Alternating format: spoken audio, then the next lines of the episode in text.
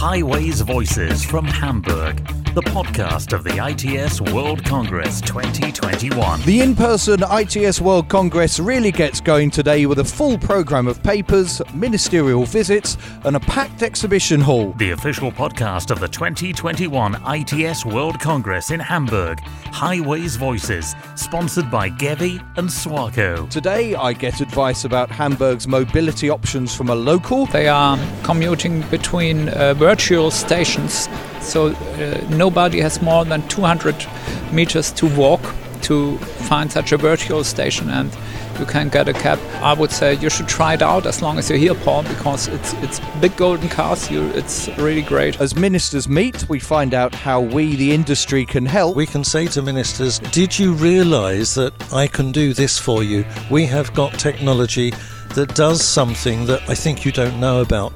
But looking at it the other way, ministers can come to us and say, Look, I've got a big problem. Is there any way you think you can solve it? We have traffic information for cyclists. we found that there were two closures on that cycle route a one diversion and an alternative route which wasn't even shown on Google Maps. Um, we saw that it was totally impassable to, to cycle, so we had to turn around and go back. And why fixing the curbside is good for the environment. A recent study by the global transportation consultancy Stantec has proved that the vehicles would be 21% more efficient in their curbside activity by reducing the circling, reducing idling, and that improves the air quality in an area by reducing congestion. Welcome to Tuesday on Highways Voices. Highways Voices from Hamburg. Before we carry on with the latest from Hamburg, let's get the news from Highways News HQ with Adrian Tatum. The best of the news for the highwaysnews.com website today includes a story about contractors and the fact they, they will have to build our roads of the future in a carbon neutral way. But this needs to be demonstrated over the next few years, according to National Highways' Chief Executive Nick Harris. Speaking at a recent online event, Mr. Harris said this will be the overwhelming focus of its next road investment strategy, RIS3, set to run from 2025 to 2030. He said it was essential that we demonstrated we can build and operate roads in a sustainable, carbon neutral way, otherwise, the future has to be questionable. Elsewhere, an updated five year programme of investment will see more than £170 million invested in schemes to help people walk, wheel, and cycle more in Edinburgh. Under the Active Travel Investment Programme, the City Council will deliver over 52 miles of additional safe, protected cycle routes, which is already in the pipeline.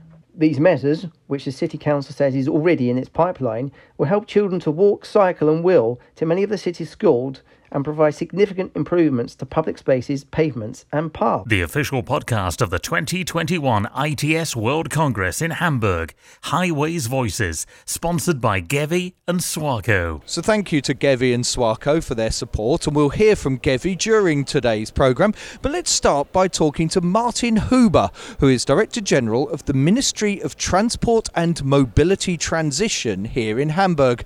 I started by asking him about why Hamburg is seen as such a pioneer when it comes to new mobility solutions. In Hamburg, I think we are a little bit different from the rest of Germany. Why?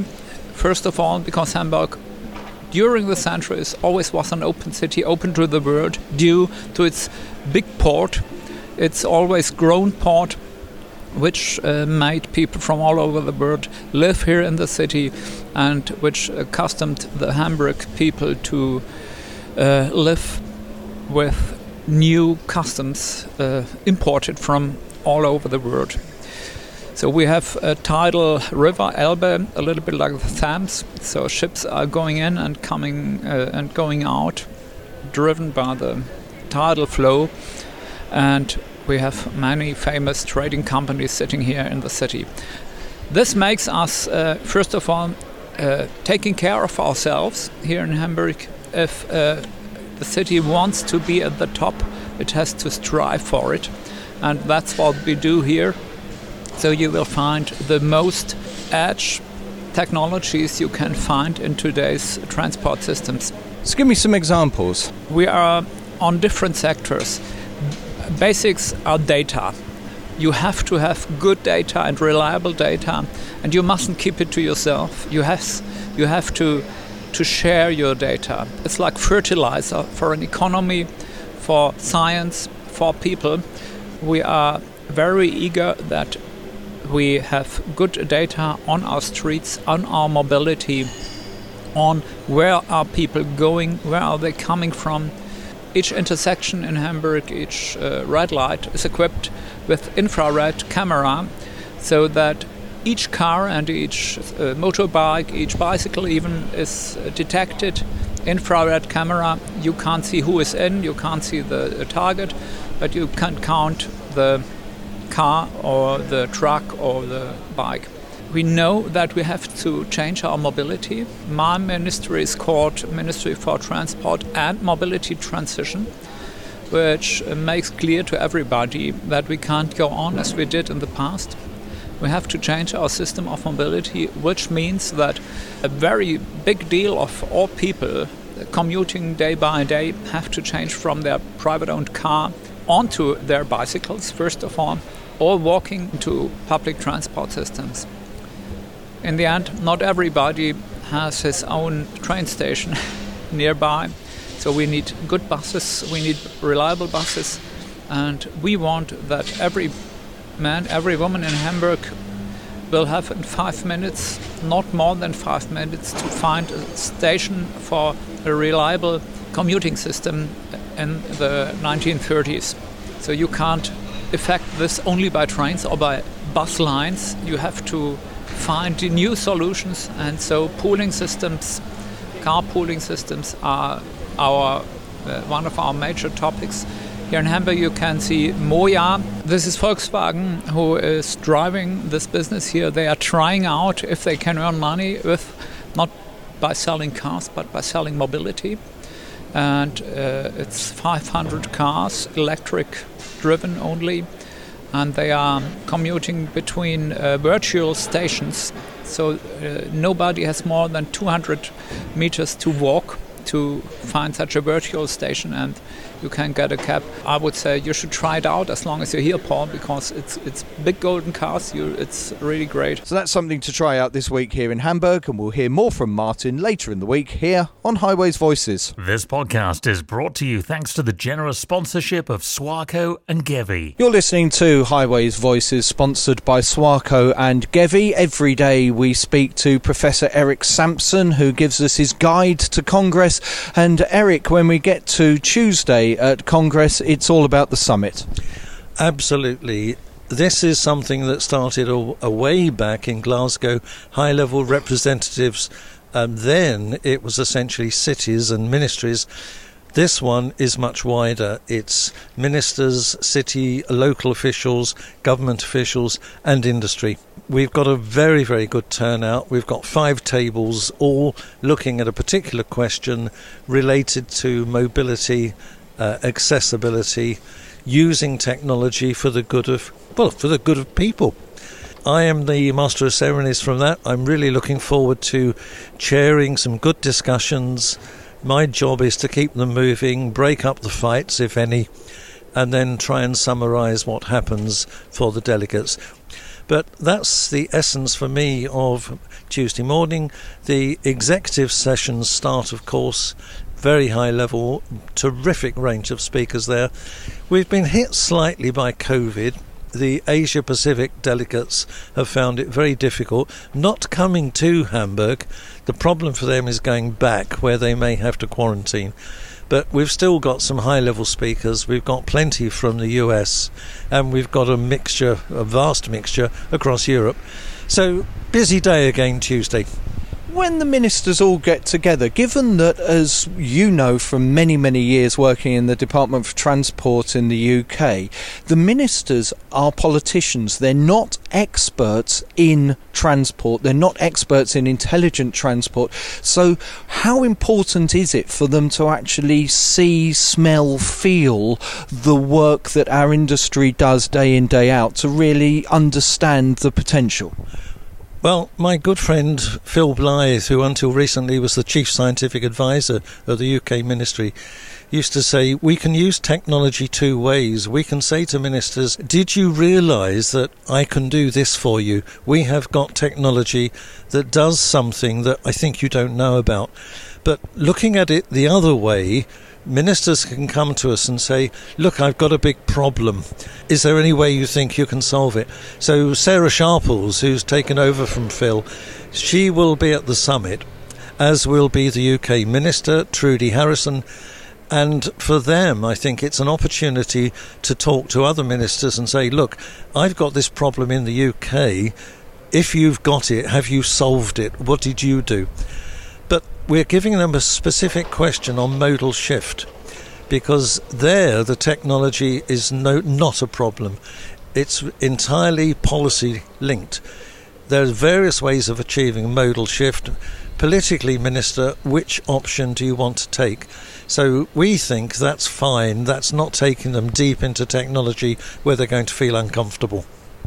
Eric, Thank you very much. You mentioned Trudy Harrison from Great Britain being here. She's going to be on the reception on the UK stand at four o'clock on Tuesday here at Congress. So let's head to the UK stand and find out more about it. Here I am in Hall B5, the home of the UK pavilion this week here in Hamburg, and I've been joined by Secretary General of ITS UK, Jenny Martin, who's obviously been key to organising the stand this week with a number of ITS UK members on it, Jen. Yes, uh, we're very pleased to be here with uh, Innovate UK and Transport for West Midlands, uh, Department for Transport, the TTF, and not not forgetting Visit Britain, who aren't actually here, but uh, who have contributed to the funding of the stand. So yeah, very pleased to be here, and it's thanks to all, all those organisations joining together that we're doing such a great job this week of representing and promoting the UK. And we'll hear from Neil Heron uh, of Grid Smarter Cities, one of the exhibitors on the stand later on in today's Highways Voices.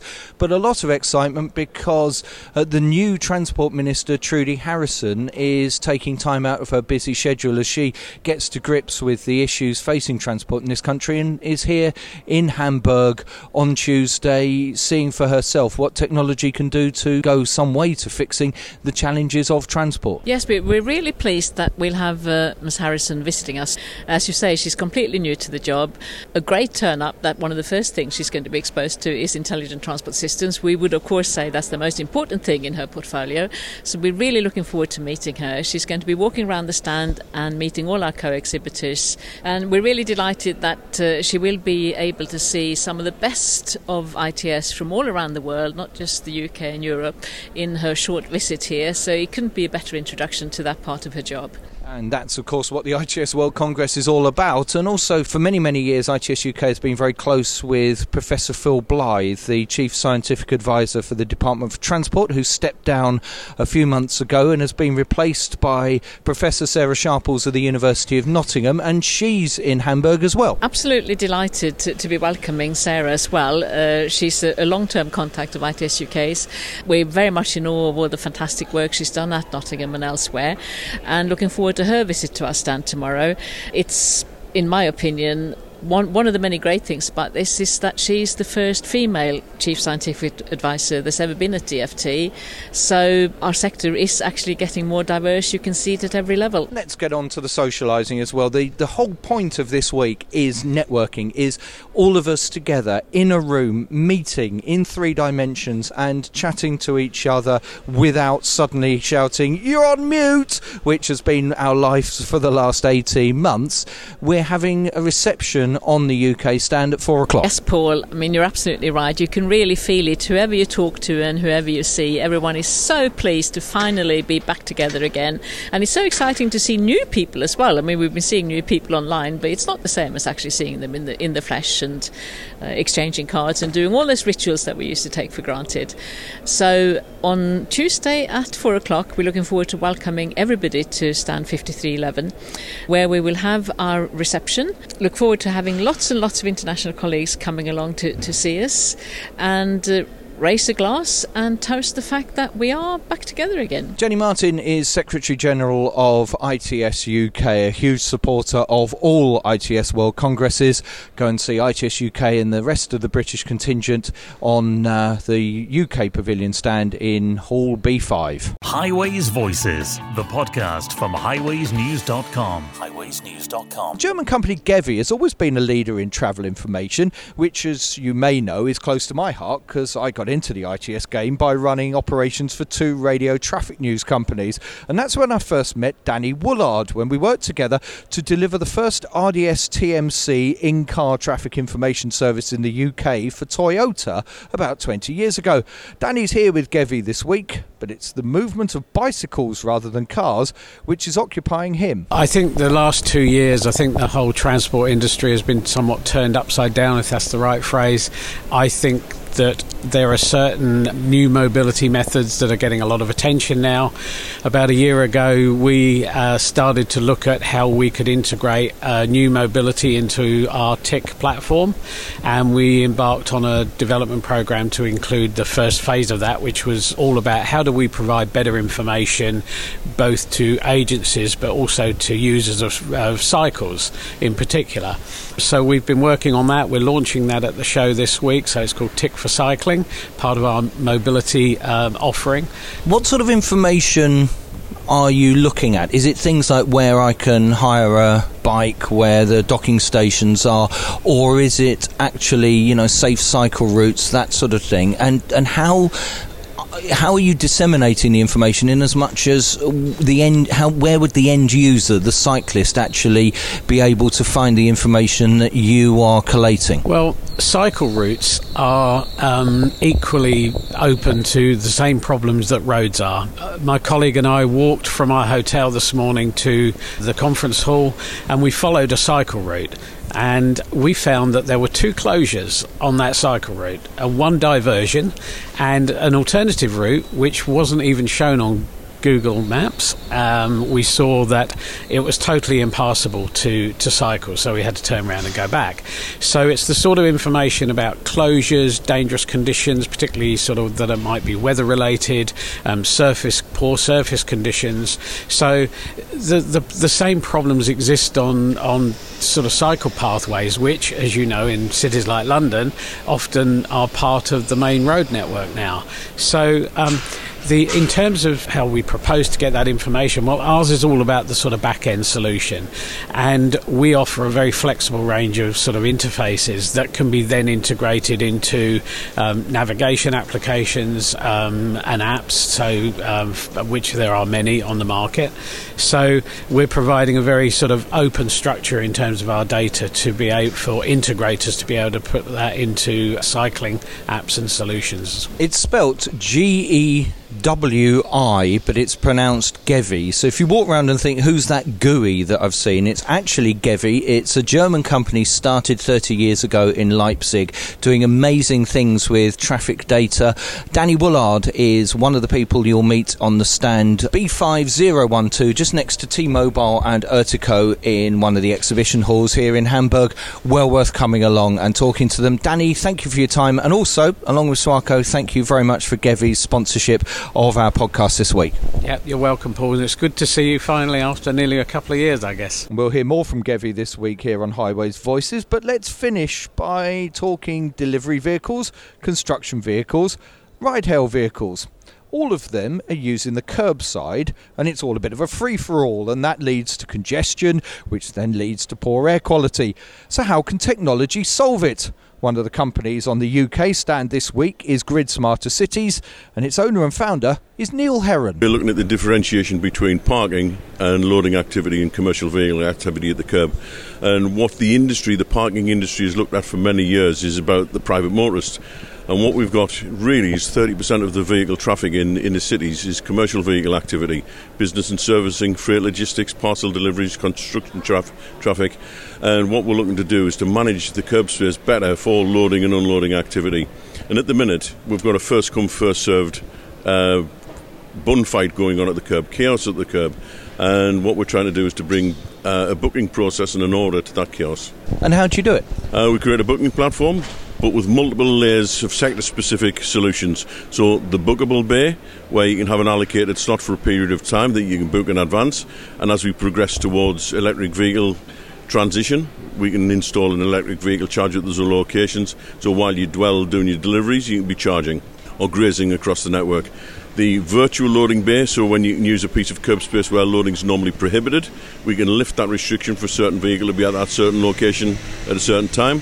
And then looking at the parcel delivery companies, they want to stop and drop and stop and drop. And we can look at the curb space in a different way to allow them to dwell for longer periods to use the, the curb space as a micro hub and looking at vehicles that are taking longer to load and unload because they're a consolidated load and the, the bigger, bulkier items, supermarket deliveries, for instance, and we look to be able to extend their loading time at the curb rather than penalising them for taking too long to unload a consolidated load. So it's about the nuanced application of sector specific, vertical specific solutions for the industry. And if we can manage the curb space better, we're going to look back in 10 years' time and say, did we really just allow everybody to fight on a first come, first served basis? At the curbside. It's it's ridiculous. So we're bringing order. And how does it actually affect congestion? Have you done any analysis to suggest that for a city or a town manager who is worried about traffic congestion, who's listening to this, what does it actually mean for them? So the curb management process is not just about access to the curb, it's that dynamic route, the route from origin to destination. And if we're taking that circling vehicle out of the equation and making that vehicle 20% more efficient, and a recent study by the global transportation consultancy Stantec has proved that the vehicles would be 21% more efficient in their curbside activity by reducing the circling, reducing idling, and that improves the air quality in an area by reducing congestion. So the knock on benefits for the Highways Authority and the Parking Authority is a better use of that curb space and better air quality environmental outcomes. And for the operator, you've got commercial efficiencies, which lead to a reduction in costs. Neil Heron of Grid Smarter Cities, and if you're here in Hamburg, head to the UK stand for a chat with him because he's always fascinating to talk to. That's it for this Highways Voices for Tuesday here in Hamburg. We'll talk more on the environment tomorrow with WSP's new white paper on the road to net zero, and we'll have so much more here on Highways Voices, so we'll talk then. Highways Voices from Hamburg, sponsored by Gevi and Swarco.